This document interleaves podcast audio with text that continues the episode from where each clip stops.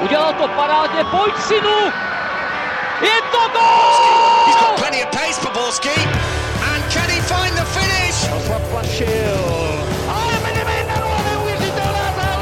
Teď to chtělo přijedat Karlovi do běhu. Teď to chtělo o chviličku dřív. Heinz.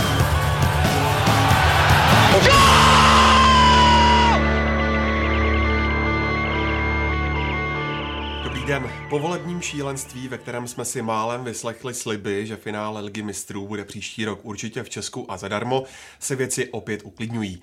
I když je fakt, že kdyby tady bylo finále Ligy mistrů, tak bychom možná ty hlasy i zvážili. No nic, každopádně, vítejte u nového dílu Fotbal Focus podcastu. Čím vás dneska obohatíme, podíváme se na výkony Plzně, Slávy a Jablonce v evropských pohárech. Neunikne nám ani nejzajímavější dění v Lize, vysvětlíme si přesuny ve vrcholných pozicích na Strahově a nemůžeme opomenout ani národní tým. A k tomu všemu tady s námi je Kápody Tuty Kápy magazínu Football Club Karel Herring. Ahoj. Ahoj, dobrý den. S názory tvrdšími než diamant v náušnici Kristiána Ronalda dorazil Honza Podroužek z deníku Sport. Ahoj, dobrý den. Telefonní linku 205 vytočí Luděk Mádl ze seznamu a nechybí ani podcastový Francesco Toty Pavel Jahoda. Ahoj. A tohle zasedání pod názvem Ondra a jeho tygři vede Ondřej Nováček. Pojďme začít pár dní starým děním, kdy probíhaly druhé zápasy evropských pohárů, do kterých zasáhly i tři české kluby. Plzeň, Slávia i Jablonec za sebou zanechali různé stopy a my se na ně teď podíváme zblízka. Plzeň v rámci Ligy mistrů na půdě AS Řím poznala sílu semifinalisty posledního ročníku a odvezla si domů porážku 0-5. Vykopneme možná trochu netradičně obsálejší otázkou. Honzo, myslíš, že české kluby ještě budou někdy rovnoceně soupeřit s evropskou špičkou v rámci Ligy mistrů a co by případně k tomu potřebovali? Otázka je, jestli vůbec někdy rovnoceně soupeřili se špičkou, která hraje o Ligu mistrů. Můžeme se domnívat, že vlastně jo, ale pouze v dílčích utkáních v minulosti v daleké minulosti a e, nikdy ovšem nehráli o ty nejvyšší příčky a není to ani smysl českých klubů, takhle vůbec nemá být nastavený. My tady nemáme vůbec ekonomickou situaci v zemi, tak aby byl i ten český fotbal nastavený na to, aby jsme tady hráli o, o ty nejvyšší příčky v lize mistrů. To znamená, pokud e, jsme nespokojení z toho, že nehrajeme já nevím, do těch, do těch posledních kol v Lize mistrů, no tak to jsme trošku jinde, asi se bavíme o něčem jiném. To, že Plzeň dostala Bůra je ostudný, Nicméně ten, tu propast to dokládá. Tam samozřejmě, když se budeme bavit o návratu do minulosti, tak jednak jsem si uvědomil, jak jsem zestárl, protože si ještě pamatuju, když jsem začínal ve sportu a chodilo se na Spartu, nebo chodili jsme na zápasy Ligy mistrů, tak tam, řekněme, to bylo období, kdy ta Sparta byla schopná konkurovat i těm, i těm lepším, postoupila vlastně opakovaně do, do jarní části, ale ta doba ve evropském fotbale se změnila, on to Honza už naznačil. Ty nůžky mezi tou nejužší elitou a, a vlastně těmi týmy ze střední Evropy, když nepočítám Rusko a, a Ukrajinu jako východní, ale bohaté země, tak se eh, obrovským způsobem eh, otevřeli a je to znát na výsledcích eh, v základních skupinách 1-6, 0-5 a tak dále. Samozřejmě nemusí naše týmy prohrávat, prohrávat 0-5, dá se, aby, dá se určitě to odvést, nebo takové výkony, aby to bylo vyrovnanější. A v čem se, Karle, otevřely ty nůžky nejvíc? No samozřejmě finančně... Když pomineme finance, tak ještě vedle toho kvalita hráčů? No je to samozřejmě, v našem případě je to ještě druhá, druhá, druhý faktor a to je, že nám ujel vlak, což se tady bavíme o tom už roky, je to vidět na reprezentaci a tak dále, takže se to tím ještě jakoby násobí, ale samozřejmě, byť víme, že vždycky zaznívají názory a je to správné, aby se to jakoby dopředu ne, nebalilo, že peníze nerozhodují úplně všechno, tak ten vliv je, je zásadní, protože eh, ty týmy z Anglie i z dalších těch eh, předních zemí si opravdu v sobě koncentrují tu, tu absolutní, absolutní špičku.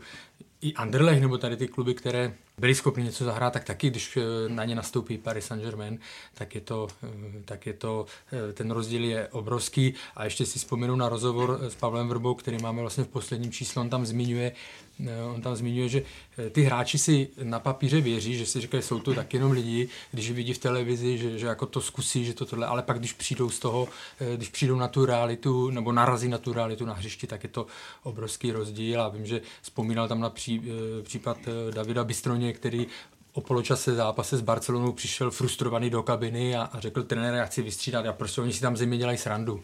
Jo, a je to pak ten náraz na tu realitu je obrovský, zároveň ale vracím se k tomu, že e, měli by odehrát určitě lepší zápasy, než odehrála Plzeň e, v Římě. pokud bychom se asi měli teoreticky bavit, jak by to bylo možné zastavit tady tohle rozevírání nůže, nůže který podle mě bude pokračovat ještě mnohem déle, než uh, vlastně běží, tak by museli asi nastat situace podobná NHL, kdy by muselo vzniknout nějaké platové stropy, které by zastavily ten růst a najednou by se to srovnalo.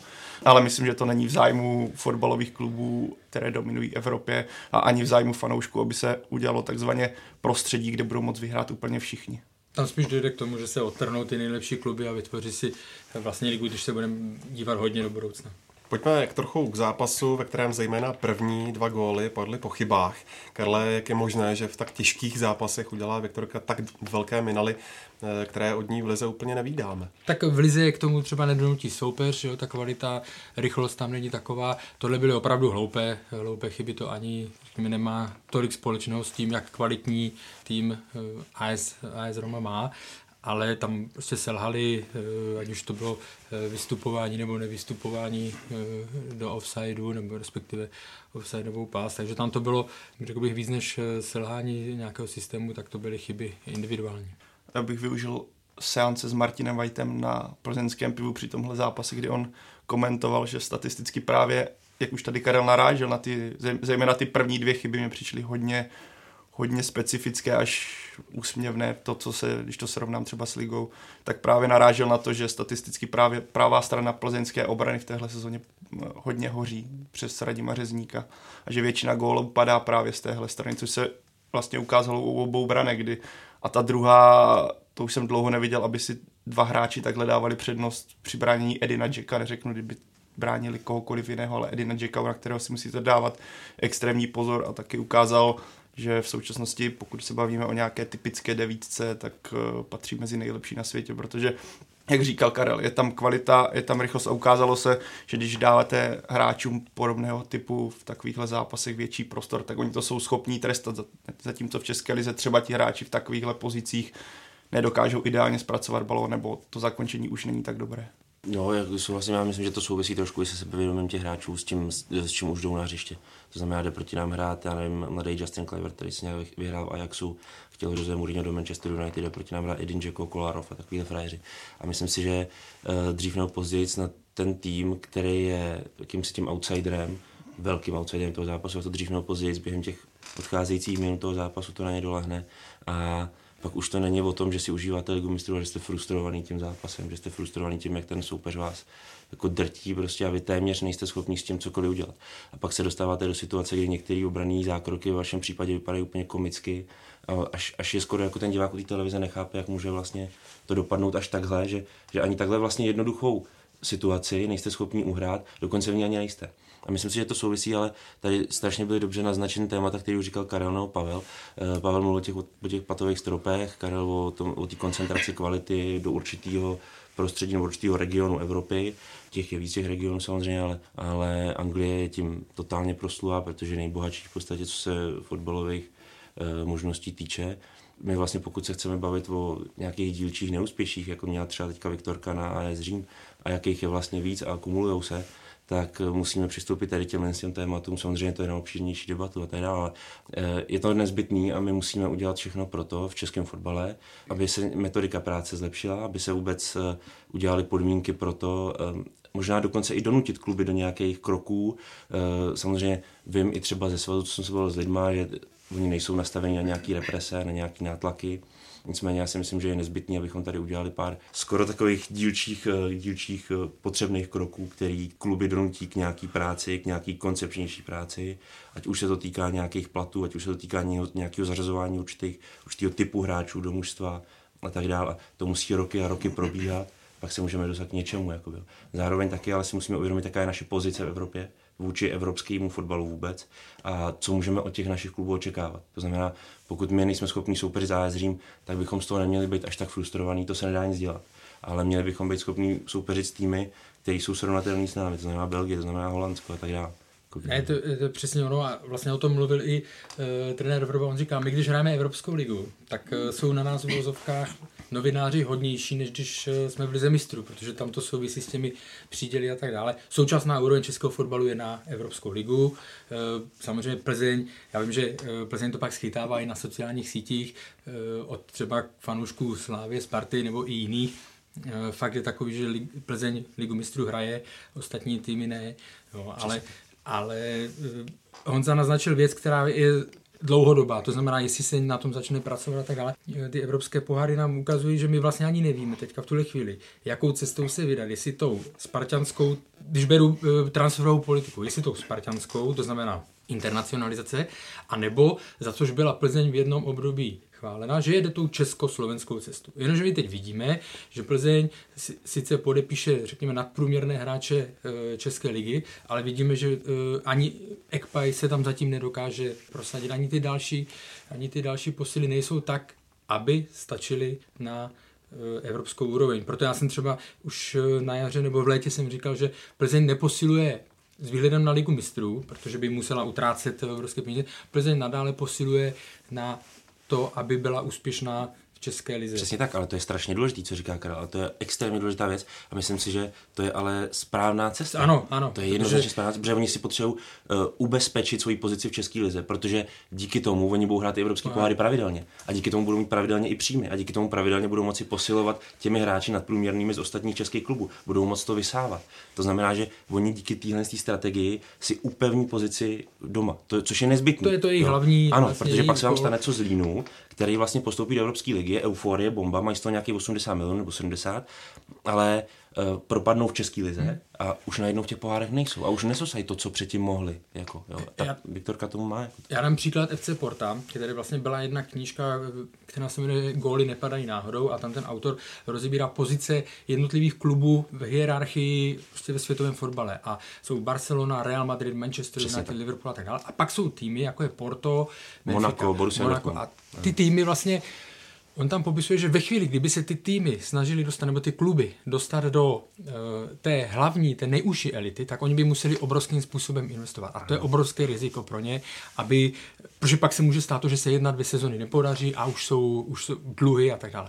Porto jede strategii, která vlastně oni vydělá, to, co vydělají eh, v lize mistrů, nebo ty peníze, oni mají jednou za čas úspěch, ale oni ty peníze rovnoměrně když se jim podaří velký úspěch, tak oni to neznamená, že hned následující leto budou utrácet, ale rovnoměrně to mají nastavené tak, aby si udrželi tu vysokou kvalitu s tím, že nedostanou se výkyvem pruce dolů, ale a jednou za čas se jim to třeba podaří dostat nahoru. A tohle je... To dělá i Plzeň? A myslím si, že tohle může být, nebo je to i podobná cesta Plzeň, protože u ní nevidíme, že by utrácela 2 miliony eur e, za posilu. Ale u ní je vidět to, že na prvním místě je pro ní e, úspěch v Lize, pak následně díky tomu získat příjmy z evropských pohárů, především z Evropské ligy občas, když se to podaří z ligy. Ano, to je strašně důležité, protože vy potřebujete mít nějaký základní pilíř, o co se jako opřít a, a v čem mít jakousi jistotu na pevnou půdu.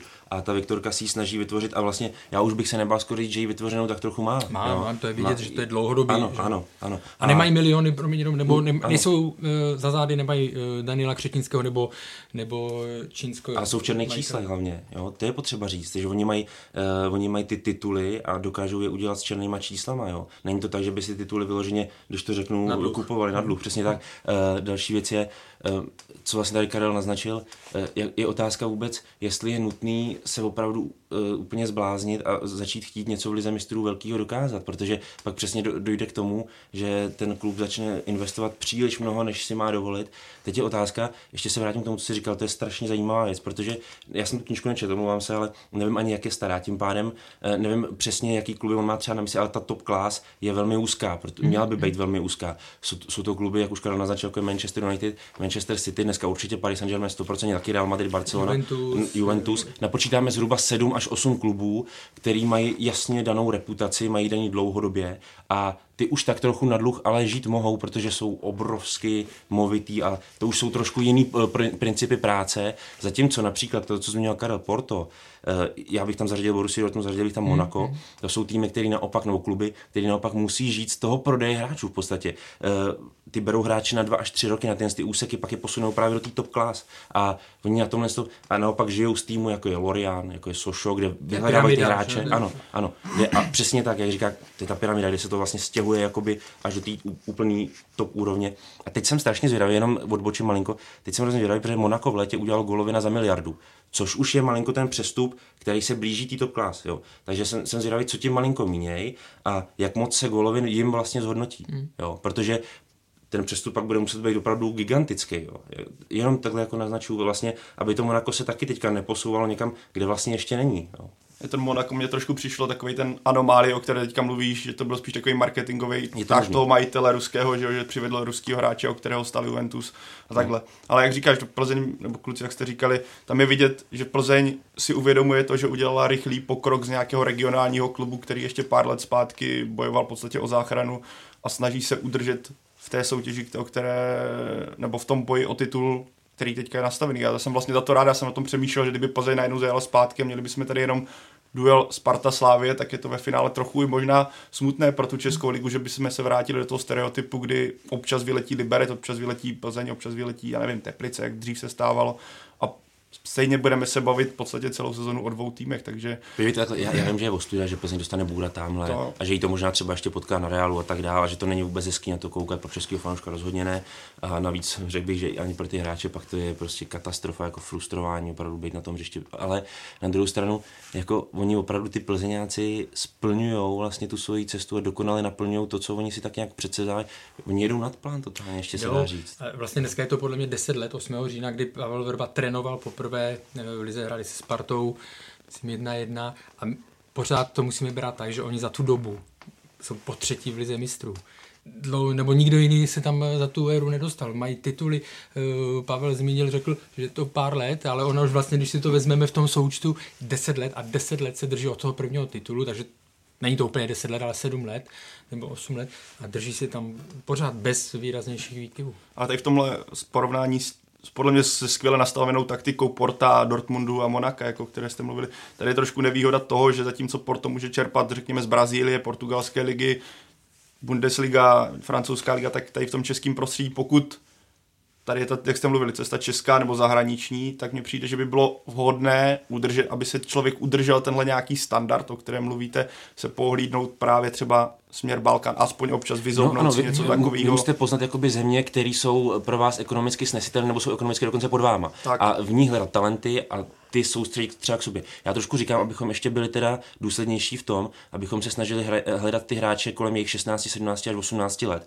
tak, aby se oni během toho tříletého cyklu, protože tam jsou různý ještě pravidla na to navázaný UFO, kdy vlastně ten hráč se stává vaším odchovancem, jsou to tři roky vlastně eh, v rozmezí 15. až 21. roku toho hráče, kdy musí působit v tom daném klubu pokud ty tři roky splní během tohoto období 15-21, tak je vaším odchovancem, pak ten hráč získává ještě větší hodnotu pro vás. Jo. Má ještě 100% větší hodnotu, proto říkám, snažit se ještě do toho 18. roku je hledat, koncentrovat je v tom klubu. Jako. Tam je, to je dobrá cesta nebo jedna z cest, ale tam je pak problém, nebo by mohl být problém v tom, jestli my je umíme e, dál zlepšovat ty hráče, protože víme, že neumíme vy, vychovat e, ani naše, že individuálně a tak dále. Výhoda těch, e, a Honza se v tom prostředí orientuje, nebo hodně ho ten chorvatský, balkánský fotbal zajímá, ale tam všichni víme, že prostě ty hráči jsou v čem jsou jiní než naši umí s balonem, jsou technicky a tak dále.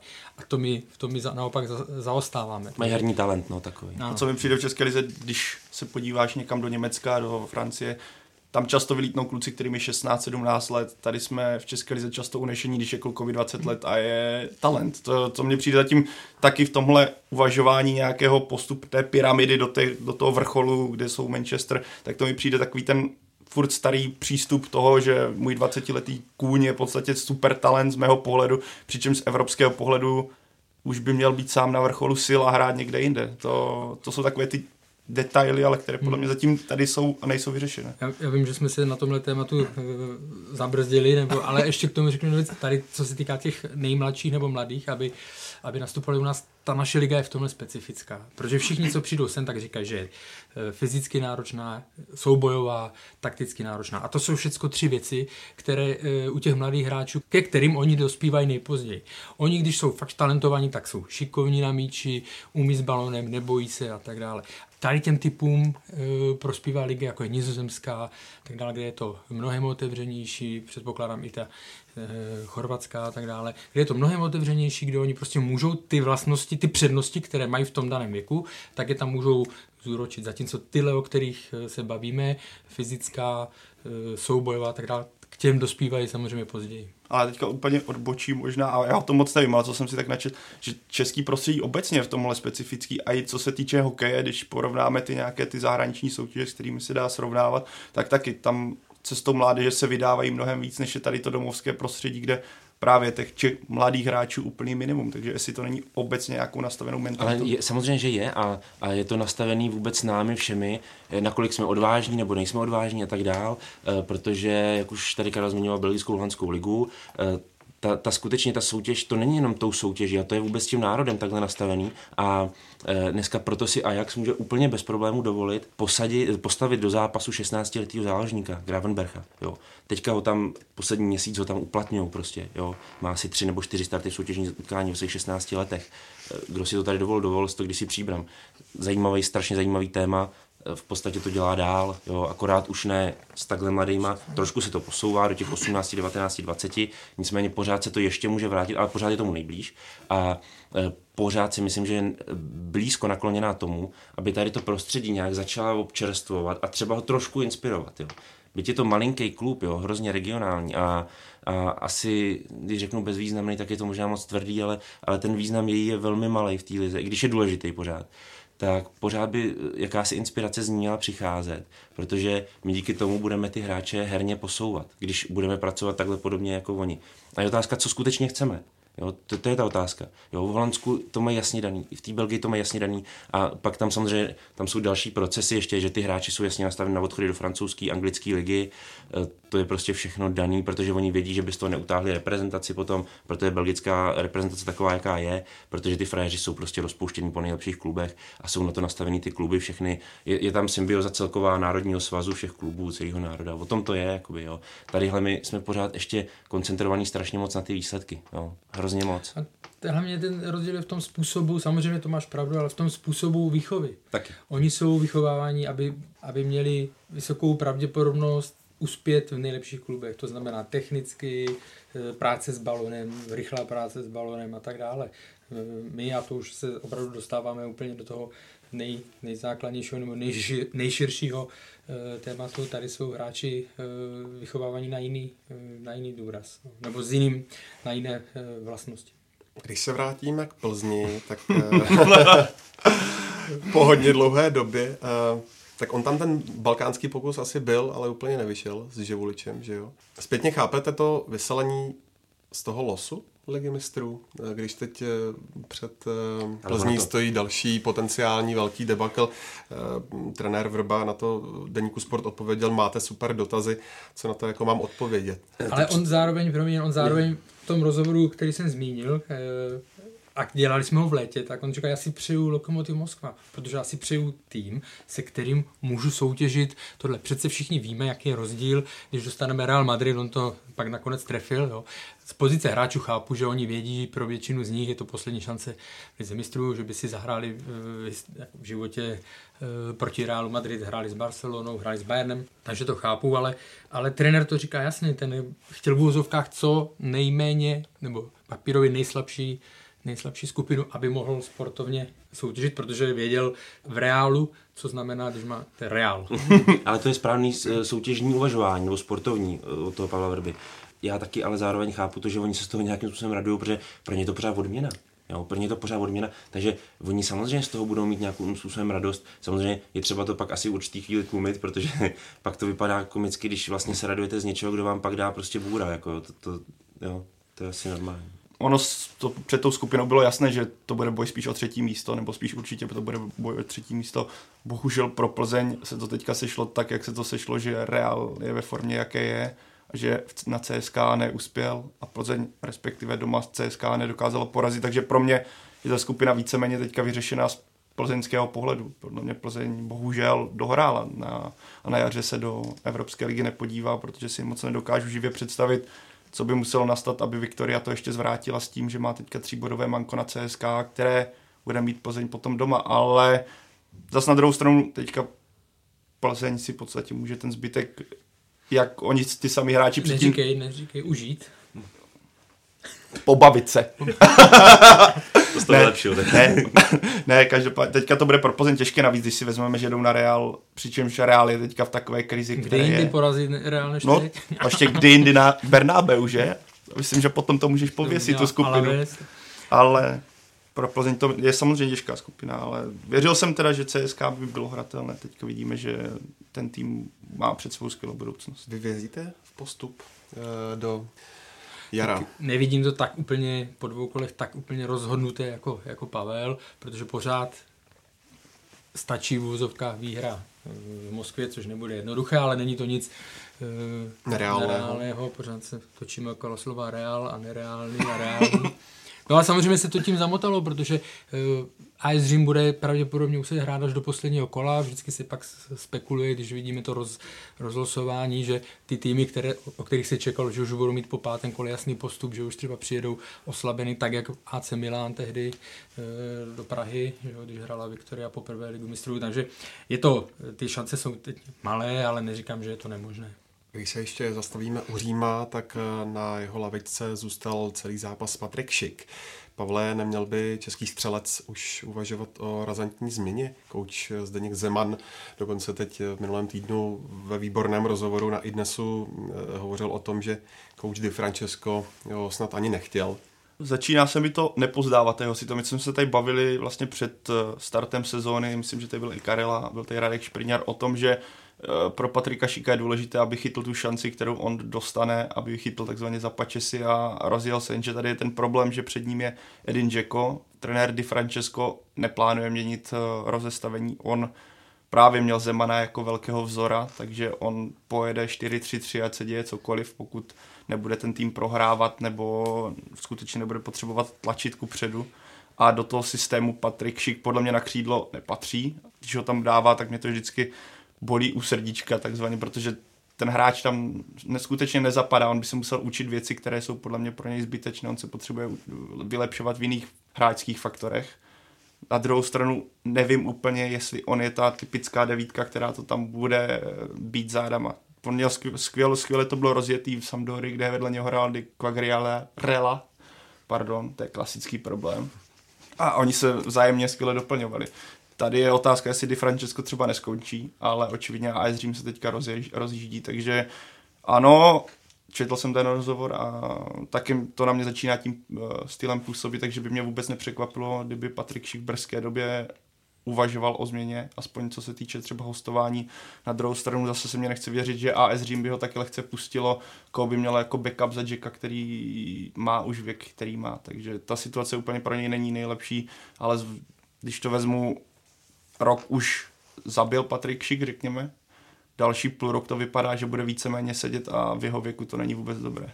No, Patrik Šik je v jednom problému a to znamená, že on hraje vlastně v týmu, který je na vysoké úrovni série A, celý Itálii, a je těžký z, toho, z této úrovně sestupovat, protože to něco znamená. Takže ten Patrik si taky musí dávat strašně pozor na to, pokud toto bude chtít řešit, tu svoji pozici, případně přestupem, tak si musí dávat opravdu pozor na to, kam jde, protože jako proč vlastně zase slevovat. Jo? To přece není dobrý znamení, to dobrý signál jo? pro toho fotbalistů a pak do veřejnosti.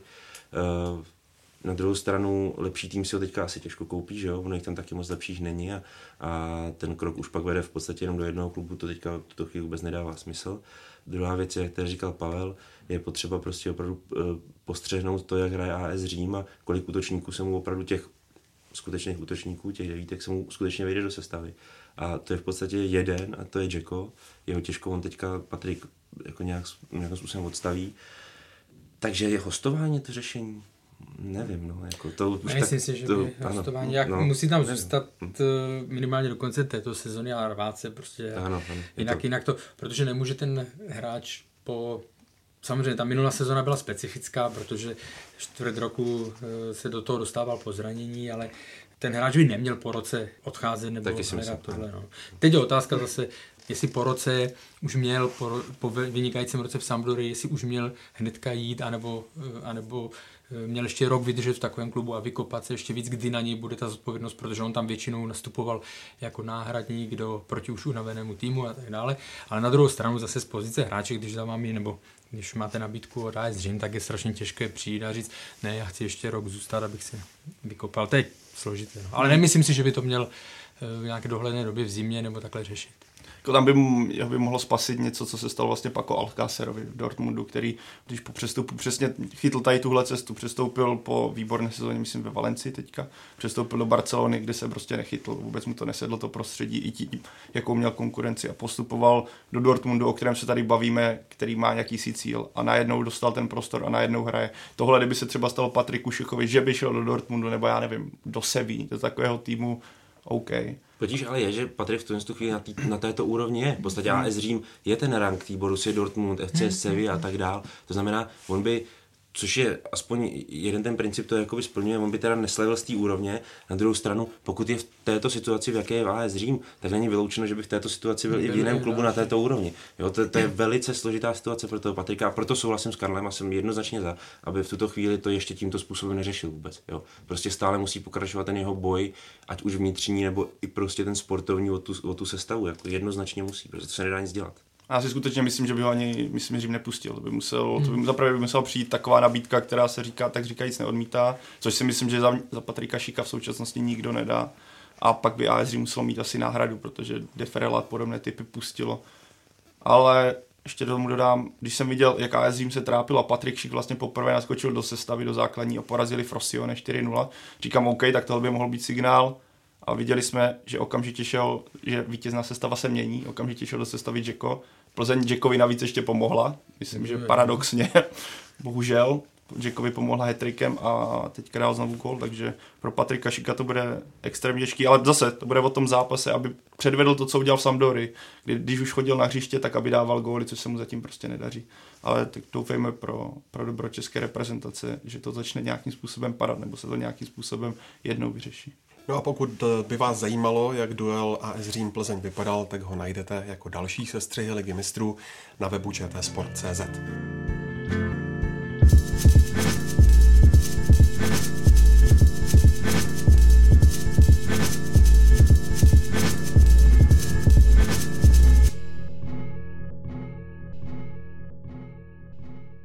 Teď už vzhůru na Slávy, která v Petrohradu předvedla opravdu výborný výkon, jenže nakonec odjela bez bodu. Eh, Honzo, čím to bylo, že Slávě domácí tak drtila a kouč Trpišovský syna po zápasové tiskovce vyslechl potlesk? Myslím si, že si vyslech zasloužený potlesk a ten největší přínos toho výkonu Slávy vidím v tom, že strašně rychle získávala míč, že Zenit dokázala opravdu velice rychle obrat a byla tím aktivnějším týmem, byla tím hernějším týmem takovým z tohohle pohledu vidím ten její výkon jako opravdu špičkový a ten největší, ten nejlepší signál jo, v tomhle tom. V tom, jak ta Slávě okamžitě dokázala ten zen přimáčknout, okamžitě získala balon. Pak ale vidím zase problém, hrála to po vápno. Hmm. Jo, prostě tam bylo miliarda střel, prostě my jsme o tom dělali ještě téma, sice nádherný střely, ale za A chytatelný, což se prokázalo nakonec, protože ten golman všechny měl, kromě jedné teda Stochovy, která letěla do břevna, to je, to je smůla prostě, škoda, v podstatě úplně stejnou střelu eh, měl včera proti příbrami hmm. a, ta, tam, ta tam zapadla. Um, takže jinak ostatní střely uh, prostě byly pro toho golmana lapitelný, což se prostě potvrdilo a tam chybělo prostě ještě víc ta kombinace do toho, do toho pokutového území, prostě jednoznačně a, a nakonec, nakonec to ukázal Zenit. Jo? Jako, já si myslím, že je, je strašně hezký, jak se Slávě prezentovala a právě nejvíc to vidím v tom, jak rychle získával ten míč a jak hrála prostě. Jo? Ale špatně zakončovala ty situace, bohužel. Jo? Protože to, že krásně střílíte, je nádherný na oko, pro pohled, pro oko diváka, ale uh, trošku se spolíháte na jakousi, ne náhodu, ale jakýsi štěstí, že vám to tam jako spadne. No. To, to, pak ten Zenit se zachoval daleko jako zabijáštějíc prostě. Jo. Tam byly dvě akce do vápna, první kokory nedal, druhou jo.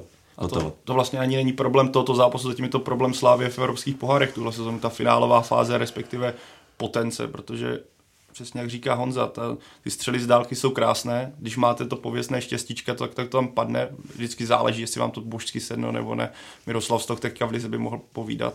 Ale herní základ si Slávě dělá dobře. Tak, to, chci, to jako to, mně se to, to strašně líbilo, ano, to je s jakým důležitý. stylem do toho vlastně šli takticky, že, jo, že ta taktická příprava na ten zápas byla skvělá, že věděli, že Zenit bude chtít držet míč, tak ho vysoko presovali, Zenit jenom nakopával balony a Dzuba to nebyl schopný uhrát. Mně to, mně se to strašně líbilo ten systém. Na druhou stranu což vlastně plno lidí se ptá, jak je možné, že Slávě z tohoto tlaku tak je to ta finálová fáze. Třeba když se tam byl Honza Matoušek, který v tom zápase byl hodně aktivní, tak se to ukázalo takové to řešení té finálovky, že tam chybí mi v tém evropských pohárech větší klid najednou, že si řekne, občas tam chybilo víc lidí ve vápně a na tohle Slávě zatím doplácí, což je škoda, samozřejmě ten výkon byl ale skvělý a ukazuje se, mě, líbila se mi i ta nebojácnost vlastně s čím do toho Slávě šla, že nešla nějakým způsobem, hele Zenit, sedneme si na zadek, naopak si řekla, hele Zenit, tak se podíváme, jaký má slabi, slabiny a těch zkusíme využít.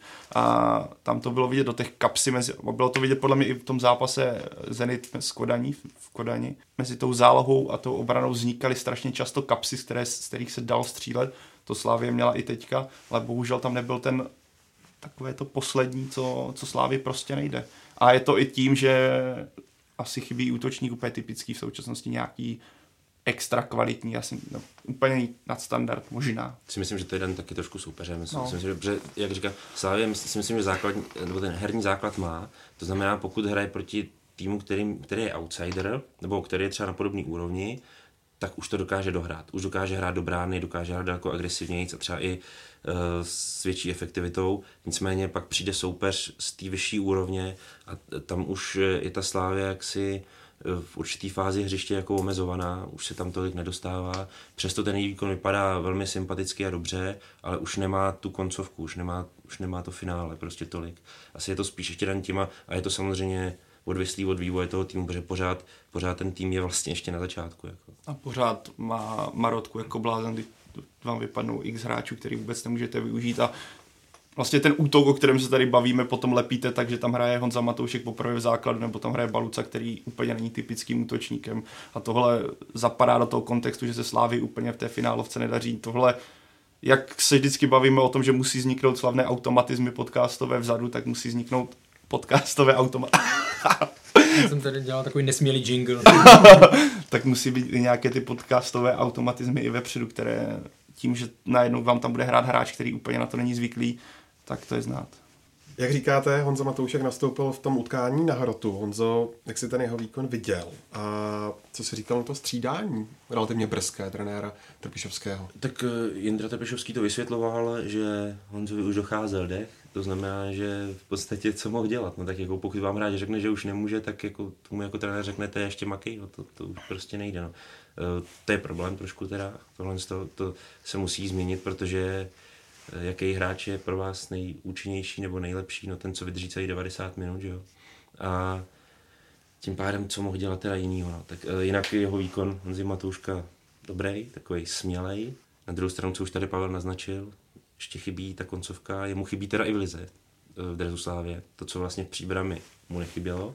A to je zase daný tím prostředím, co je kolem něj. To je, to je vlastně vývoj toho hráče. To znamená, v příbrami on už se cítí doma, cítí se mít pevnou půdu pod nohama, tým kolem něj vlastně je tak trošku nastavený na to, že Honza Matoušek je ten náš důležitý hráč, on to úplně přijímá, akceptuje to a je s tím v pohodě. Eh, v té roli, v, té roli v tom daném klubu je vlastně usazený úplně, to znamená, že je schopný si s ním poradit, což se mu příbrami dařilo, pak přijde do tohohle většího klubu a to už je ten posun a není to posun jen Eh, ze sportovních nároků, ale i z těch mentálních. Tak. Že se musíte prostě po všech stránkách zlepšit, povýšit se. No a uh, Honzu tohle to ještě čeká. Prostě je teďka v té fázi, kdy vlastně mu to tam teprve musí začít padat. No. Otázka kdy. Já si myslím, že tam je u něj ještě opravdu čas, že eh, si to přijde. A to, co říkal Honza, on v příbrami, když nedal dvě šance, tak věděl, že se dostane do třetí a tu, tu dá. Když nedá ve Slavii dvě šance, tak už se může do té hlavy dostat to, že potřebujete dát šanci, abyste se udržel v kádru, aby už to spadlo teď tady ta nula, nebo aby smazal tu nulu a tak dále. Takže tam těch vlivů hraje, hraje víc. On, jsem se o tom někým, s někým bavil ze Slávy, oni říkají, že vlastně v tuhle fázi, oni kdyby neměli Marotku, tak ho tam nechali ještě v příbrami určitě. A že v, tuhle, v téhle fázi, že se jim právě hodí víc do pohárových zápasů, než do ligových. Samozřejmě včera příbram hrála otevřeně, takže jemu to taky vyhovovalo, až tam zase přijede někdo bránit, tak bude mít těž, těžší se to prosadit, eh, takže z toho pohledu je pro něj ta otevřenější hra, Víc Evropská liga eh, pro něj lepší, ale tam zase není důvod eh, přeskakovat nějak vývoj, on se s tím musí postupně zžít a má dobře našlápnuto. Tam bylo v tom zápase na Zenitu bylo vidět jaké on má ty vlastně dobré charakteristiky. Ty on je strašně nebojácný, až nečesky nebojácný. Mně přišlo, že si skutečně dovolil na obranu Zenitu takové věci, co si, ne, co si nedovolí zkušenější čeští hráči z českých klubů. Pak je tady druhá věc, že bylo občas vidět, že třeba Miroslav Stoch, který byl v tom zápase hodně aktivní, tak často gestikuloval kam jdeš, že tam ty zvyky najednou úplně nejsou tak výrazné a že tohle si bude muset ještě sednout. Navíc vzpomeňme na příbram, o které jsme tady mluvili, bylo to duo Slepička, Matoušek, které nějakým způsobem kooperovalo. Teďka najednou je na hrotu sám Matoušek. Je to takový příklad skoro Patrik Šik, kdy najednou máte v tom předchozím týmu hrajete s někým ve dvojici, najednou jste na tom hrotu sám, i když ta, ten systém Slávě nespočívá na tom, že by Matoušek byl úplně čistá devítka, to zase nechci říct, ale je to, je to taky něco jiného, což získáte vlastně jenom herní praxi, tuhle zkušenost nebo tenhle automatismus.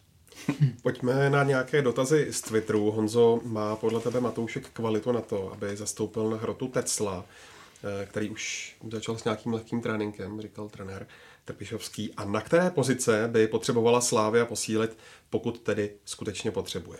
Jan Matoušek proto má předpoklady. Jo?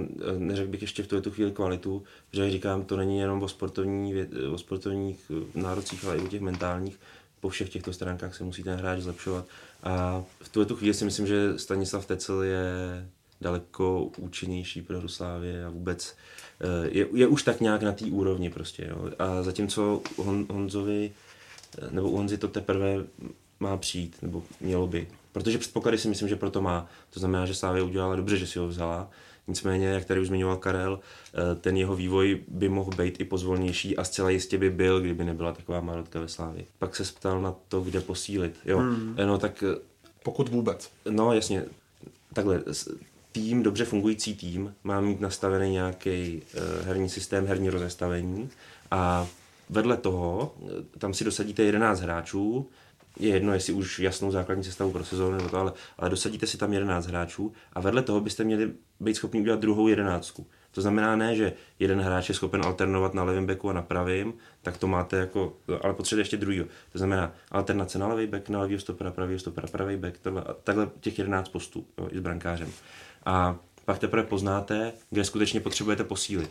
Já si ještě u českých klubů nejsem úplně jistý, jestli to mají takhle jako velmi dobře jasně podchycený, protože pak je daný jasně ten kádr. Jo. U Slávy se možná nabízí střed zálohy, který se ještě dá zrychlit třeba. Ale to je asi tak všechno. Já, já nevím. ne, hodně se mluví o těch útočnících, ale asi se dá těžko před sezónou předpokládat, že se vám zraní Škoda, Tecel, protože jinak, když jsou zdraví, tak jdete s dobrou, nebo s velmi dobrou útočnou dvojicí nebo dvojicí, dvojicí útočníků. Navíc několikrát to tady padlo, styl Jindřicha Trpišovského. Uh, oni ani v Liberci to neměl tak, že by tam měl jednoho hráče a ten se postaral 15, 16 gólů a ostatní jenom tak. Uh, vždycky tam ty góly byly rozložené na více hráčů.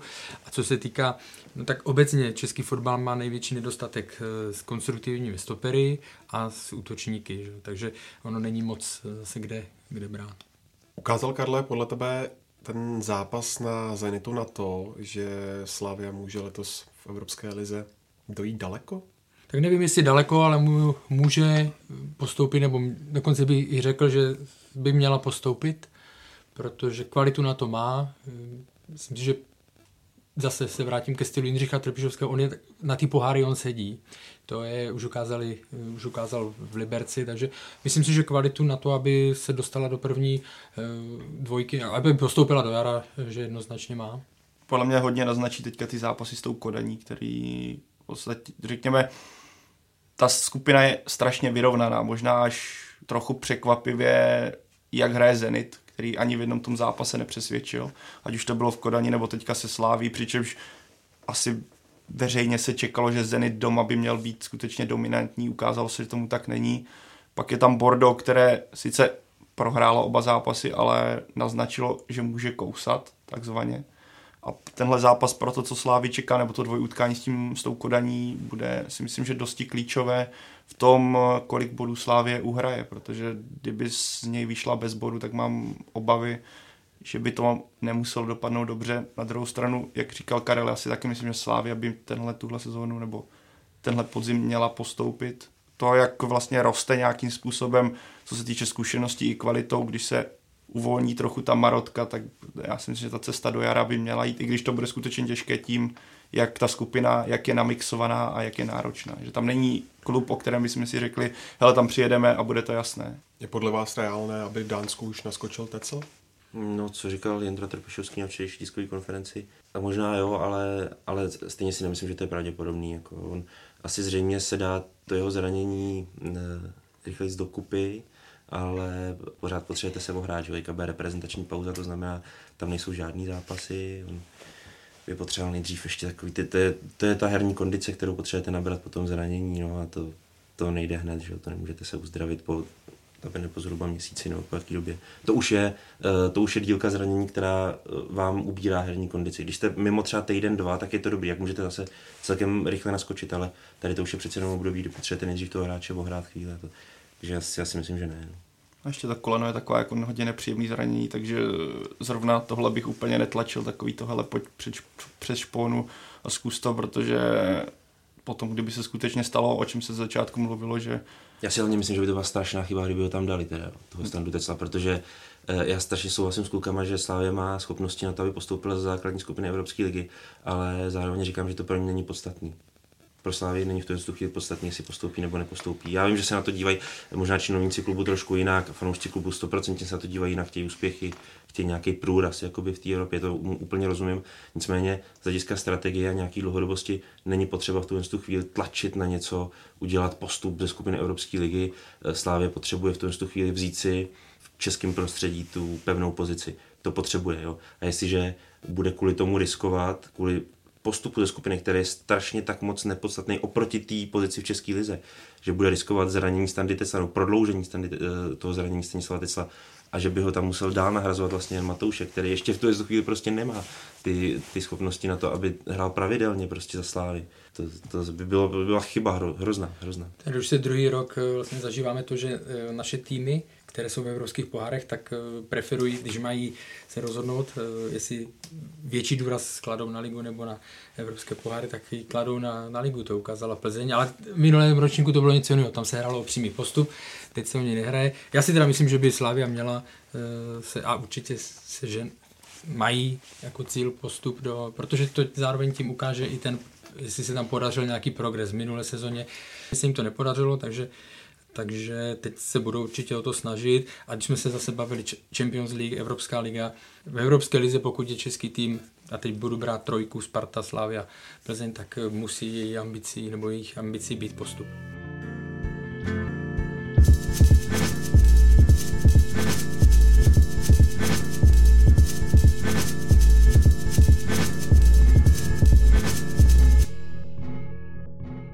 Tak pojďme k nejúspěšnějšímu týmu pohárového dění z pohledu českých klubů. Jablonec doma stáhnul Manko 0-2 a po remíze 2-2 slaví první bod v evropských pohárech v historii klubu. Honzo o Kijevu se mluvilo jako o týmu s výbornou obranou. Vzpomeňme na zápasy se Sláví, tak co dělal podle tebe Jablonec tak dobře, že dokázal dvakrát skórovat a nakonec vydral bod? No, uh, Dynamo Kiev vlastně má pořád tu dobrou obranu. Eh, vlastně v docela velké části zápasu to bylo vidět, že chvílema Jablonec možná už působil tak, že to nedotáhne, že to ani nebude tam moc příležitostí to, eh, to manko dotáhnout. Nicméně já si trošku myslím, že jak postupuje čas v sezóně, tak se e, mění e, jako důraz anebo schopnosti jednotlivých řád. To znamená, Dynamo Kiev vstupuje do sezóny s nějakým plánem, řekněme, budeme hrát ze zadu, budeme přece jenom zejména důraz dávat na ten zadek, protože chceme hlavně výsledky. Dynamo v tu chvíli mělo důležitý zápasy z hlediska kvalifikace o ligu mistrů, respektive potom o Evropskou ligu. Oni hráli teda playoff ligy mistrů, že pak padali do Evropské ligy. Nicméně to pro ně byly klíčové zápasy, které oni potřebovali odehrát s jakousi vypočítavostí, když to tak řeknu. Se Sláví jim to jednoznačně vyšlo a vyšlo jim to i při vstupu do ukrajinské ligy tak jak se rozbíhá ta sezona, tak potom už třeba se začínají rozehrávat hráči vejš a, a tak vůbec se může to těžiště té hry a toho zájmu, co vy chcete jakoby hrát, se může posouvat vejš. Jo? To znamená, Dynamo najednou může být třeba aktivnější a uh, účinní, účelnější v té hře dopředu a naopak mu to může trošku ubrat zadek a asi toho Jablonec využil potom v uh, tomhle vzájemném utkání. No. Tak a, navíc si myslím, že tam hrálo i roli to, tak přijedete do Jablonce, což uh, není moc úplně motivační nebo zajímavé pro ty hráče. Vedete 2-0 velmi rychle, ještě s dvěma dárky a pak se může stát, že ta ostražitost eh, klesne, může dojít eh, k podcenění a, a no, prostě ta ostražitost pak se snižuje a snižuje. A což si myslím, že se stalo. Já si myslím, že Kiev už čekal, že tam dá v podstatě Jablonci bůra a najednou se to zdramatizovalo. Jablonec se chytl, Kiev najednou řekněme, spadl z toho koně a Jablonec to nakonec dotáhl. Upřímně mě ale musím zase klobouk před Jabloncem na to, jak začali a jaké chyby udělali, přičemž je no, jsou nováček Evropské ligy, takže se takhle zmátořili, to jsem upřímně nečekal. Když jsem viděl ty chyby, jak ty naznačil Karel v té rozehrávce, kdy Jablonec na začátku byl skutečně špatný. Přišel mi, že má strach hrát, byly tam úplně zbytečné chyby, tak jsem si říkal, hele, tak tohle vůbec nebude dobré a ten závěr byl ze strany Jablonce skutečně dobrý, když se tlačil ku předu a bylo znát, jak důležitá, když se rozehraje, pro ten tým je důležitý Michal Trávník, který v těchto zápasech potvrzuje, že myslím, že směřuje brzy k velkému přestupu nebo velkému přestupu, protože... Postupenému je lepší. Prosím? No, aby to nebylo zase velký skok. No, jako, tak, že... V rámci České. Tak, směřuje k nějakému, nebo měl by směřovat k nějakému, doufejme, postupnému A to, to, to, musí být nastavený jablonec. A No. ten k tomu nastavený momentálně není. Není, no. no. Jestliže Miroslav Pelta řekne, že chce ani 50 milionů, tak tomu nikdo No, to nedá. právě. Každopádně já si myslím, že pro jeho dobro by bylo, ab- aby odešel, protože nějaký progres, protože je mu je 24 let, jestli se nepletu, tak už to není žádný mladý Eliman, který by měl držet v podstatě ala Paolo Maldini nebo tady zmíněný Francesco Totti v Jablonci celou kariéru, nebo potom přes přesunu. Je ještě stále aktivní Honzo eh, zájem Slávě? No, myslím si v tom tu chvíli příliš ne, protože je odradila ta požadovaná cena Jablonce. No, nevím, jestli je schopen uh, z ní Miroslav Pelta slevovat. Jo, pokud ano, tak si myslím, že se k tomu vrátit můžou, ale já jsem slyšel, že už mají jiný zájem do středu zálohy. Uh, jinýho hráče z České ligy. Českýho. Bohemky. To Má tak zaniklo. Má tam tátu. Dohledejte si to sami. No. Ale taky si nedokážu moc představit, že by Miroslav Pelta srazil cenu, když vidíte, že eh, Michal Trávník vám dá na říkal, ale to je ta hrozná... No, No, ale ne, já si myslím, že potom dojde k nějaké e, dohodě, že i on ustoupí, protože zase ví, že ho tam nemůže e, držet věčně, že ten hráč by mu pak šel, by mu vadnul, takže to zase si myslím, že na to e, je natolik zkušený, zkušený obchodník, tak on o něj nechtěl přijít třeba teď v létě, protože věděl, že ty peníze měl z Evropské ligy, nebo věděl, že je bude mít a věděl, že potřebuje tam mít s nějakým kvalitním týmem. No. Ale obecně se dá Jablonec pochválit za ten přístup, že to nezabalil, hráli s takovým tím nadšením. Když jste poprvé v Evropě, tak eh, tam nějaké věci vám samozřejmě chybí, ale když to nahradíte tady tím, tak se to může eh, povést a jim se to povedlo. Co to říká o kouči Radovi? On už je v podstatě teďka, nechci se ho nějak dotknout, ale je to prostě takový ligový harcovník. Co to o něm říká, o jeho taktické připravenosti, že prostě z Evropské ligy s Jabloncem eh, vydře aspoň bod? Já nevím, jestli tady jde o úplně taktickou připravenost, prostě tady, tady jde o to, že ty kluci chtějí hrozně uspět a ten Petr Rada to v nich podle mě dokáže probudit. On to v nich dokáže ještě posílit, podpořit vlastně tu vášeň a tu, tu vůli a tu chuť jít za tím výsledkem, ačkoliv to třeba nevypadá vůbec příznivě a třeba už i beznadějně ztraceně, tak a hlavně si myslím, že Jablonec teda má v kádru dobrý hráče hlavně, jo? že tam, tam spousta fotbalistů je opravdu zajímavých pro to, aby třeba Poskladali udělala ještě, šikovně. přesně tak, přesně tak, ale myslím si, že spousta z nich opravdu, klidně bych řekl 4-5 hráčů tam je, proto ještě třeba je zkusit posunout eh, v rámci Česka a pak se uvidí, co s nimi ještě dál, ale, ale rozhodně proto mají třeba předpoklady. No. Ale to se často zapomíná, mi přijde, že když vyhraje Jablonec, tak jako hodně to překvapení, ale když to vezmeme, kdo tam je, zejména v tom zápase, teda, když narážíme na Kiev, tak se měli byli Jovovič, co no. on co si jako dovede, do, dovolí, tak, co si on dovolí, to je přesně ta nátura, o které se tady bavíme, nějaká balkánská, kdy skutečně on se nebojí do té kličky, nebojí se to, že se to ztratí, tak se to ztratí, tak se jde dál. A sice on má prostě problém s tím nějakou tou finálovým zakončením, ale on, co si dovolil na Kijevu, to pro mě velice klobouk. A když to podle mě porovnáme, jak jsi tady mluvil o nějaké taktické při- připravenosti, když to porovnáme s tím eh, ze Sláví, kde bylo skutečně patrné nějaký rukopis toho, jak Slávě na ten Zenit eh, chce nastoupit. U toho Jablonce je to prostě takový to hoši běžte, zničte. Není tam úplně, že bych viděl každý zápas jiný Jablonec. Je tam nějaký styl, který Petr nastavil, ale už jsme se o tom bavili xkrát, že on hlavně nastavil nějak hlavu, hlavy těch hráčů dobře psychicky připravil, mentálně a je to podle mě patrné.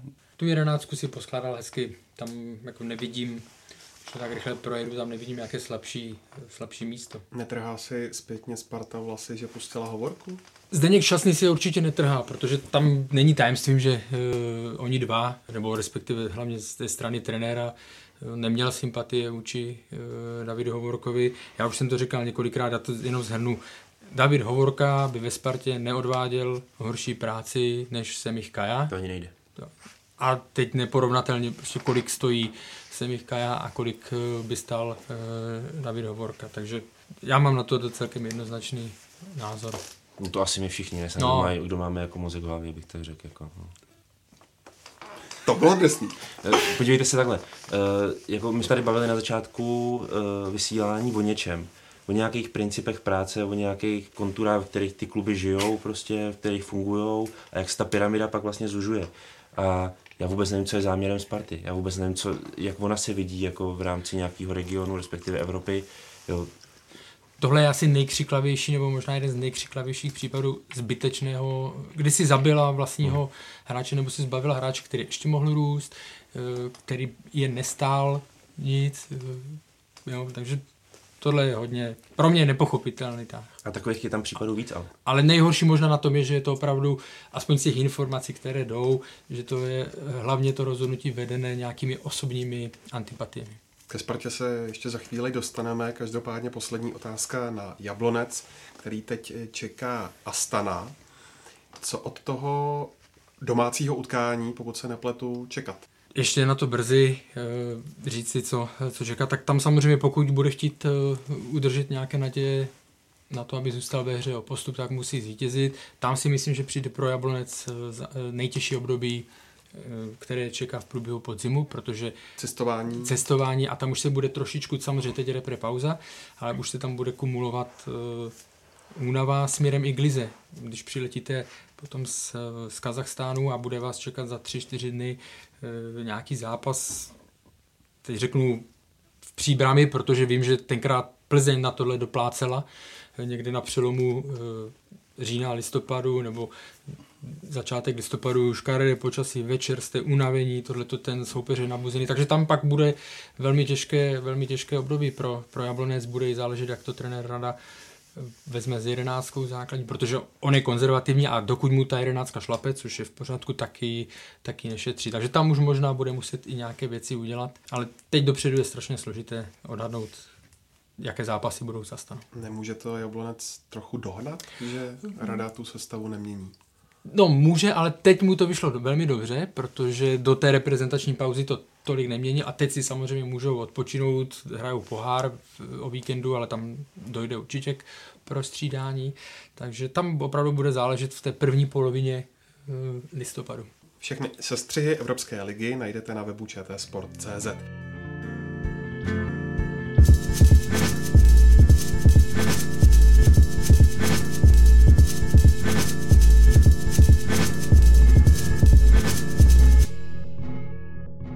teď, jelikož nás čeká reprezentační pauza, ke které se ještě taky dostaneme, podívejme se na nejzajímavější dění v nejvyšší soutěži.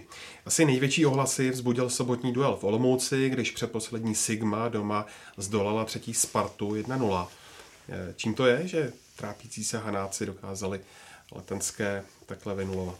Tak trápící se Hanáci se trápí hlavně v těch zápasech, kdy oni kvalitu mají, samozřejmě to se zhodneme všichni, ale v létě nebo během prázdnin je semlel náročný program, pak samozřejmě to sebevědomí jde dolů a Sigma má strašně šikovné hráče, co se týká techniky a tak dále, ale oni nejsou vychováváni k takové té eh, řekněme, odolnosti eh, psychické. To je už je dlouhodobější, dlouhodobější problém Sigmy a vlastně si, když se podíváme v této sezóně, jakmile se Sigma dostala do jednogólového manka, tak neudělala ani bod, prostě se nedokázali tohle.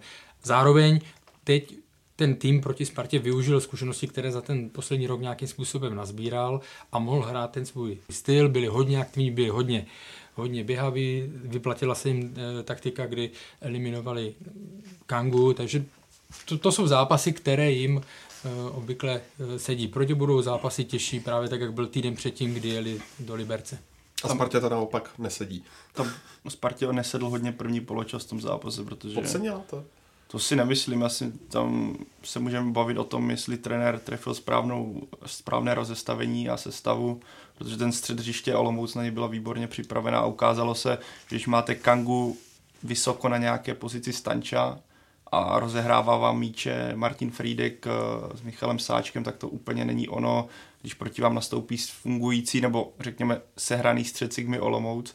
A zejména ten konec toho prvního poločasu, kdy Sigma skutečně Spartu řekněme drtila a kdyby měla lepší zakončení finálovku, tak mohla vést klidně 3-0, tak to bylo hodně patrné. V té druhé půlce Sparta to trochu zvedla, ale uh, jestli jsme se tady bavili o tom, že Slávě má problém ve finálovce, tak v tomhle zápase Sparta si měla, nevím kolik, nepamatuji si nějakou výraznou šanci, možná mě tady kluci opraví, ale nedostávala se vůbec do příležitostí výrazných, nebo nedokázala si vytvořit obrovský tlak, kdyby měla eh, Sigmu jakožto souboj předposledního s třetím týmem tabulky, že by to mělo takhle vypadat, že v závěru se žene za vyrovnáním.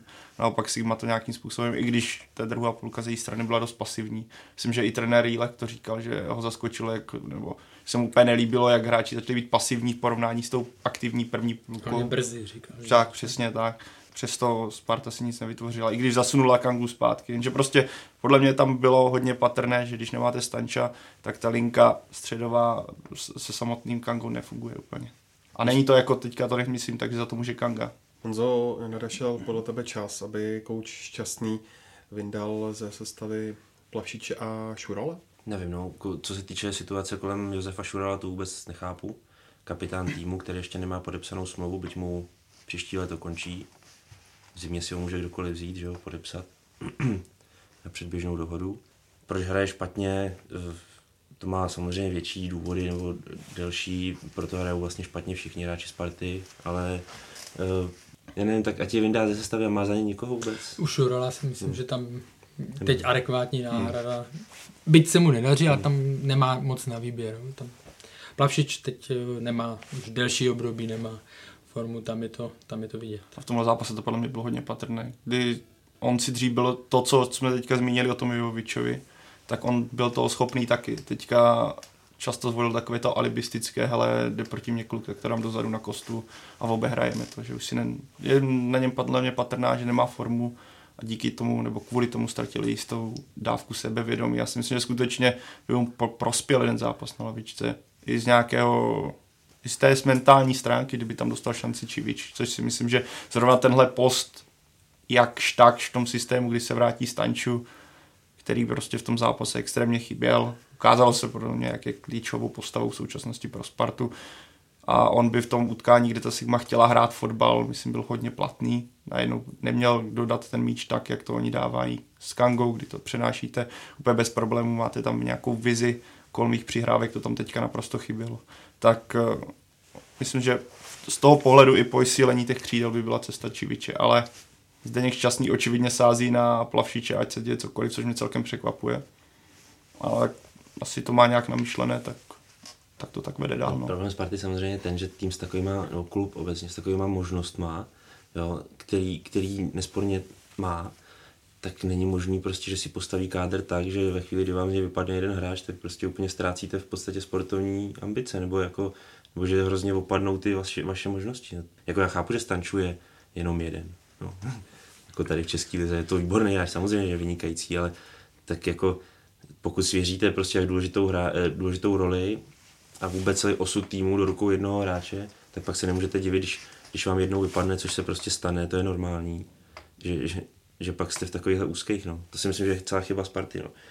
Že, že se fakt svěří. Vlastně má, ten klub se pak, nebo ten tým se pak stává jakýmsi rukojmím toho jednoho hráče, jo, nebo když pak začnete adorovat příliš trenéra, tak vlastně o něj nemůžete přijít, že jo, co kdyby náhodou odešel někam jinam, nebo něco se stalo, prostě neměli jste ho, stejně taky to teda s těma klíčovými hráčema, neumíte vůbec nahradit, nejen, že neumíte, ale hlavně vy ani nejste schopní nahradit, není ta možnost je nahradit to je prostě celá chyba, no, tak se stává tím. Ještě ke kauze Šimon Falta, co jste na ten eh, veletočový případ říkali, trenér eh, Sparty Šťastný řekl, že takovou variantu vůbec nečekal, že by mohl hrát.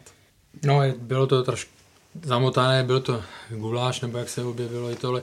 Tam je eh, samozřejmě za tím lepším se dá hledat pořád nějaký i zákulisní boj, prostě je komise rozhodčích, je vedení ligy, že a eh, video rozhodčí a tak dále a, a komise rozhodčích samozřejmě příznivcem tady toho není a tak dále, takže tam jsou takové zákulisní boje, až to někdy smrdí takovými naschvály, nebo nevím, no, ale celkem mě zajímalo, jestli se tohle někdy stalo v nějakých elitnějších soutěžích. No, kdyby... jako to, že, to, že uh, hráč, který byl nespravedlivě vyloučený a tak dále, to, že mu prominou trest, není uh, nic výjimečného, to, to se stává. To, co jo, se tam ale, potom odehrávalo, ale samozřejmě, toho... aby to bylo 24 hodin nebo, nebo 20 hodin před, no. před výkopem, tak to, On vlastně, to už ne. Tomu spatřuju ten největší problém té kauzy. Proč vlastně, já vím, že se to nedělá a, a dokonce i tak nějak rozumím důvodům disciplinárky, proč, proč mu nakonec ten trest udělila. Nicméně musím říct konkrétně v tomto případě nevím, proč sama disciplinárka neřekla, hele, všichni jsme to viděli, Šimon Falta tu červenou kartu dostat neměl, omilostníme ho. Já vím, že já vím, že by se to možná někomu pak hodilo, někdo by toho mohl zneužívat, ale to je tak zase náš český problém, prostě za všem hledáme prostě nějaký spiknutí a všechno možný. Prostě myslím si, že v tomhle případě se to zkomplikovalo už tím rozhodnutím té disciplinárky, že mu ten trest prostě dala. Myslím si, že teďka v tomhle konkrétním případě mohla postoupit tak nějak benevolentněji a to Šimona nechat hrát. Bylo by to tím jasný. Jo? Už by se pak dál nic nemohlo dít. Každý by jenom pak mohl nadávat špačkovat, ať už komise rozhodčích nebo kdokoliv z těch, z těch institucí, prostě přidružených buď k LFA nebo k Fačru, různí lidi by z toho asi chtěli taky jako profitovat nebo na tom pak jako parazitovat, to je ten problém asi toho, ale, ale prostě vidím tam ten, jako prostě disciplinárka řekne, hele, prostě hrát bude, tam to faul nebylo ne, já červenou. Takhle, já, já, jsem, já chápu, proč ten trest dala, protože... Jasně, jasně. Tak ano, nevyloučil bych eh, ho, třeba tak, eh, byla hodně velká debata, jestli ano nebo ne, ale většinou zase, když vezmu to, že byl někdo omilostněný, jak jsme se bavili o těch případech, tak to bylo většinou v případech, kdy šlo vyloženě o omyl rozhodčího, jo, že vyloučili jiného hráče, nebo že prostě tam vůbec faul nebyl.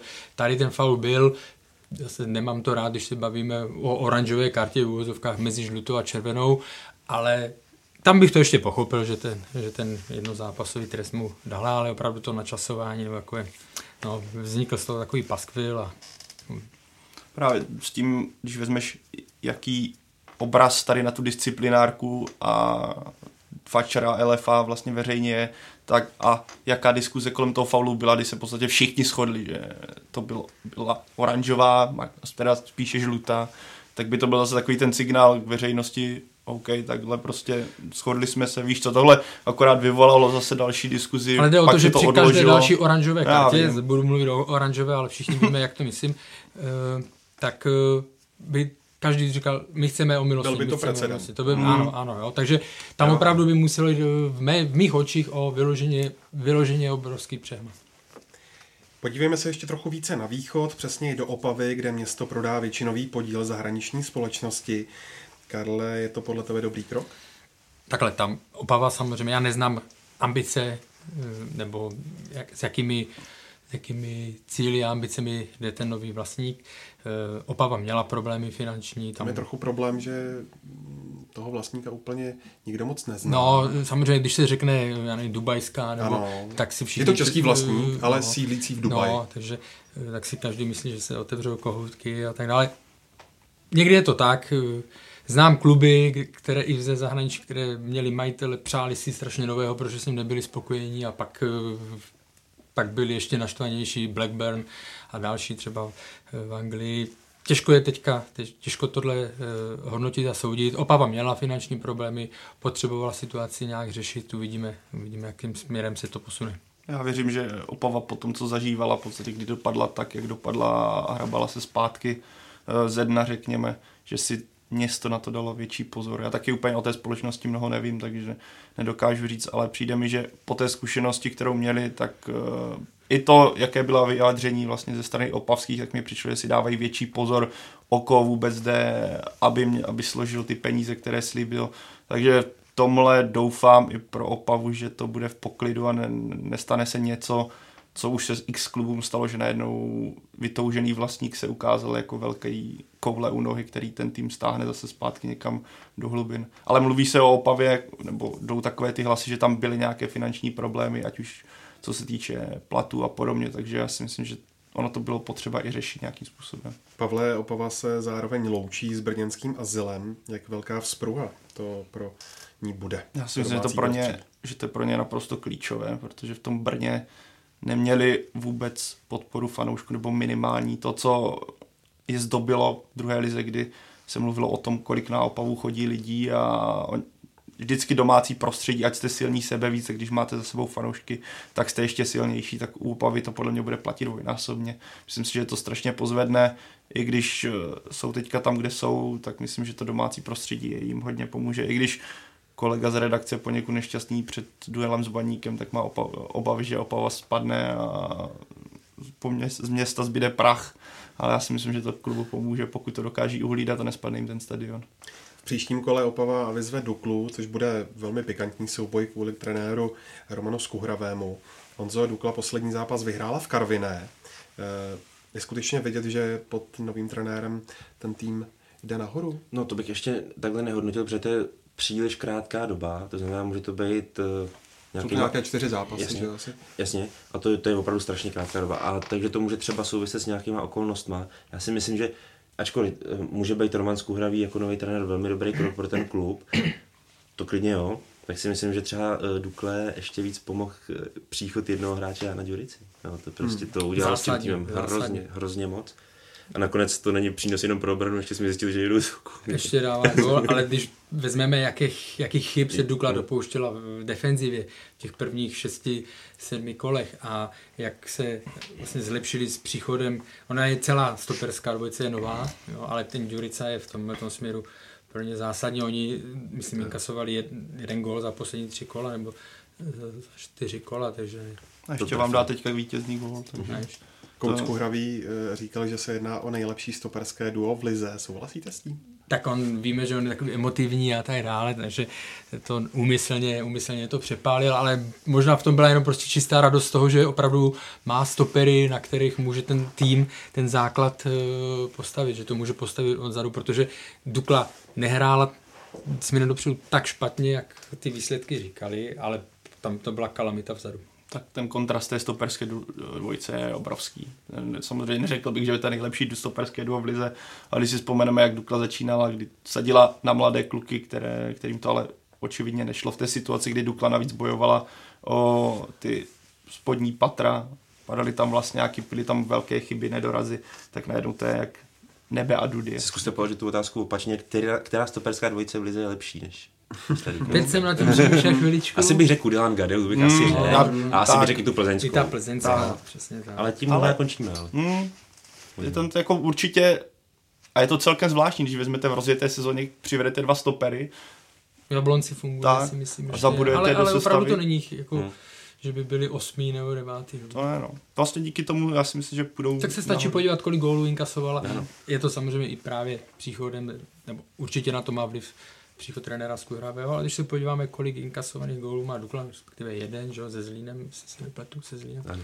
tak eh, to je evidentní, ty čísla nelžou. Tak Jan Durica hlavně má za svou kariéru, která, že ty měl předpoklad, že to zvládne. Hlavně navíc přicházel uh, s reputací, že v podstatě, ačkoliv už je poměrně dost jako pokro, v pokročilém věku, takže je ve vynikající kondici fyzický. Jo. Každý tak nějak o něm takhle mluvil. Jo. A u tady těch hráčů je strašně důležitá i motivace, s, jaký, s jakou do toho jde, když už má tolik let má tolik odkopáno a u něj zjevně problém s motivací nebo to není vidět.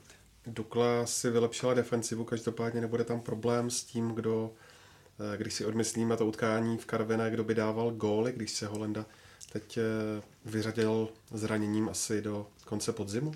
Tak oni už hráli bez něj více do zápasů v této sezóně. On byl pro ně si myslím pořád důležitý, hlavně v té mezifázi, takové to soubojové. On nikdy nebyl zase kanonýr, který by dal 12-15 eh, gólů, možná jednou mu to tam v jedné sezóně víc padalo, ale bude to pro ně bude to, bude to určitě nějaký problém uvidíme právě až v jiných zápasech, no, protože předtím taky nedávali tolik gólů.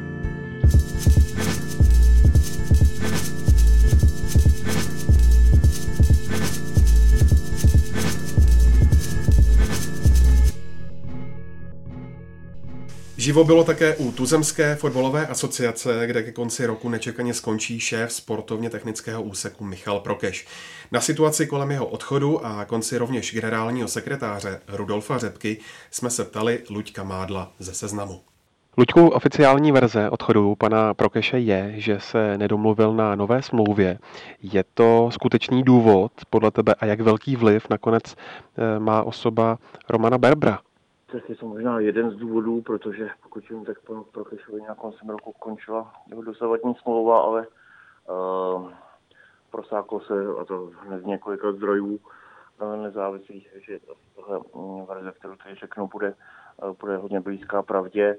Uh, došlo tam, uh, řekněme, k názorovému střetu mezi uh, Michalem Prokešem a Romanem Berberem a ten názorový střed byl ještě potrhnutý tím, že byla provedena nějaká finanční kontrola uh, řekněme, účtů, uh, které měl svěřeny pan, uh, svěřeny pan Prokeš, zejména se měl jednat o to, že od někdejšího předsedy um, Miroslava Pilty měl dostat jaksi k dispozici kreditní kartu náklady a to její používání teď bylo vyučtováno a mělo být zjištěno, že Eh, že, že se ty položky, tak jak byly vyučtovány a tak, jak byly skutečně čerpány, nekryjí. Takže došlo potom snad k nějaké dohodě o narovnání těchto záležitostí a o tom, že si nebudou oficiální cestou nějak ventilovány, ale pan Prokeš eh, se rozhodl z fotbalové asociace odejít.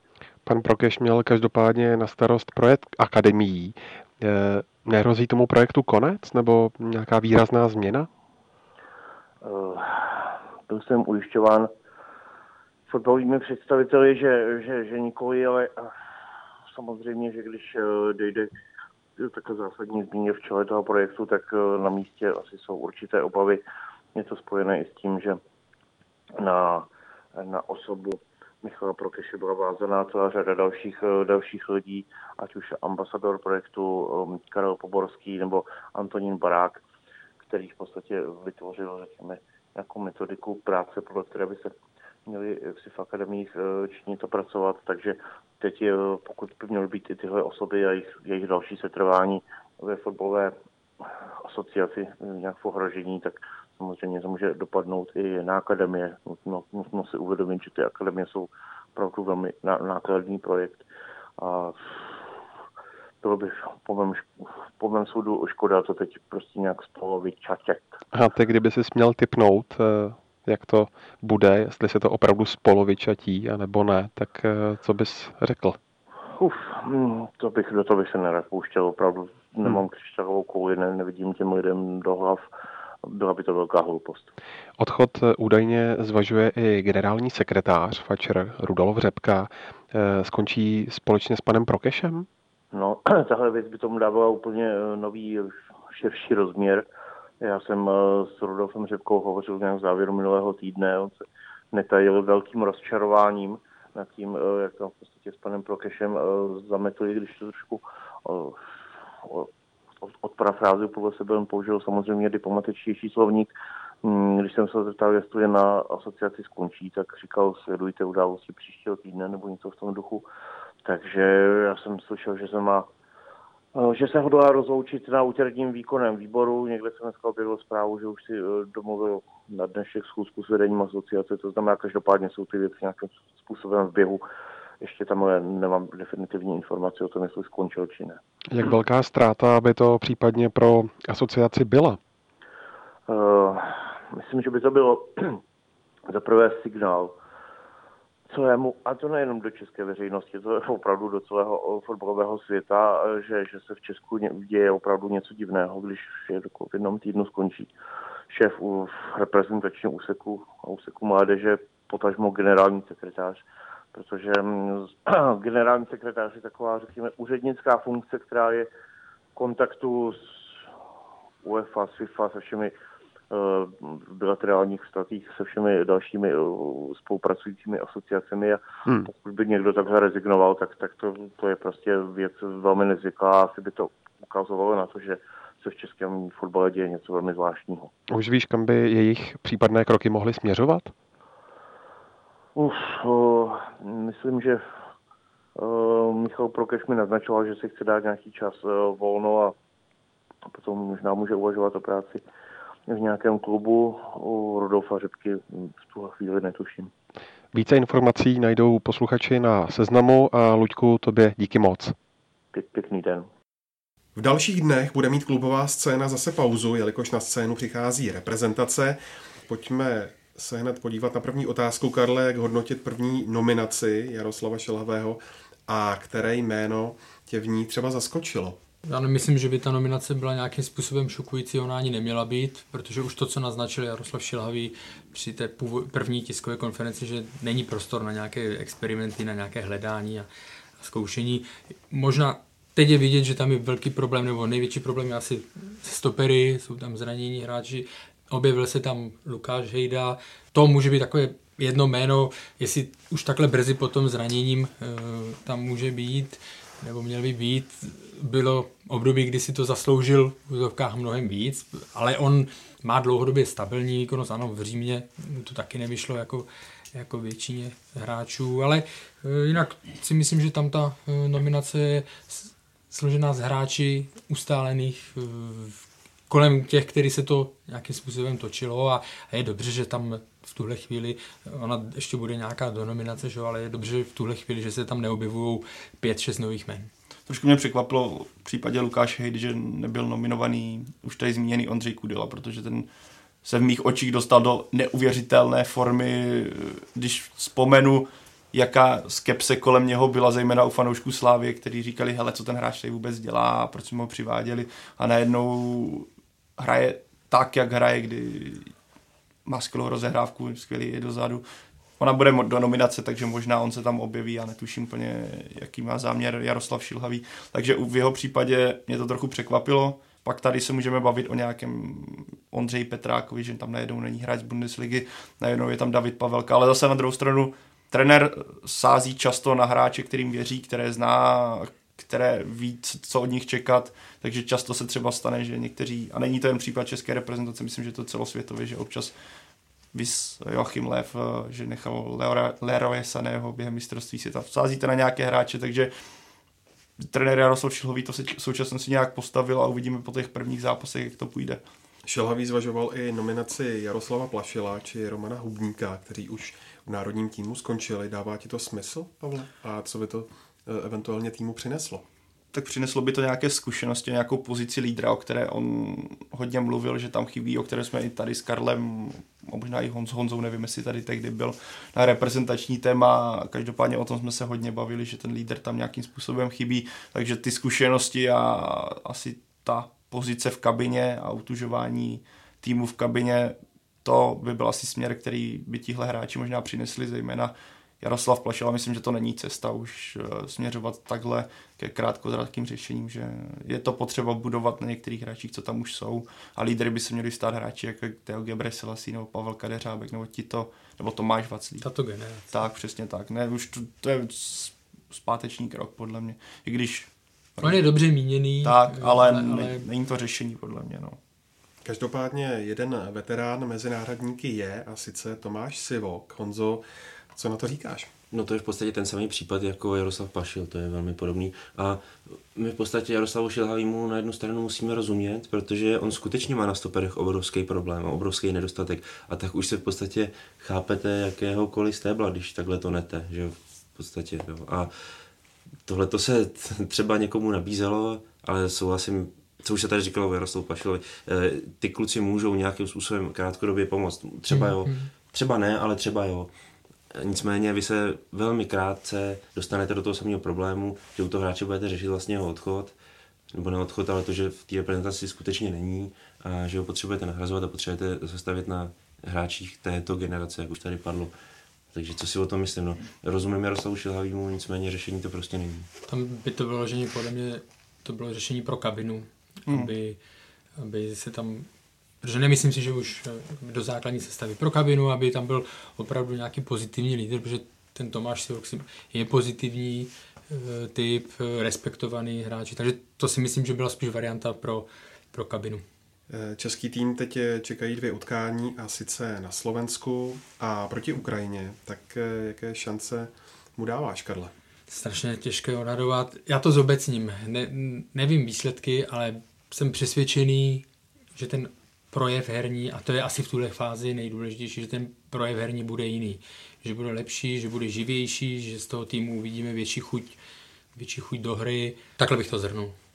Já tak bych jen říkal, co odhadu. Já se spíš těším, jak ta nová, řekněme, éra začne a těším se, nebo jsem zvědavý, jak k tomu Jaroslav Šilhavý, ať už se stavou nebo stylem hry, jak k tomu přistoupí. Jestli se konečně dočkáme to, že ta obrana bude hrát nějak mnohem lépe než do posud, že nebude děravá. Ona bude a, taky slepená teďka, tak, protože, protože tam protože tak. tam nejsou ty eh, první eh, stopeři. Ale já si myslím, že v tuhle fázi opravdu je nejdůležitější ten projev a ta chuť toho, toho týmu, aby tam byla vidět eh, největší změna.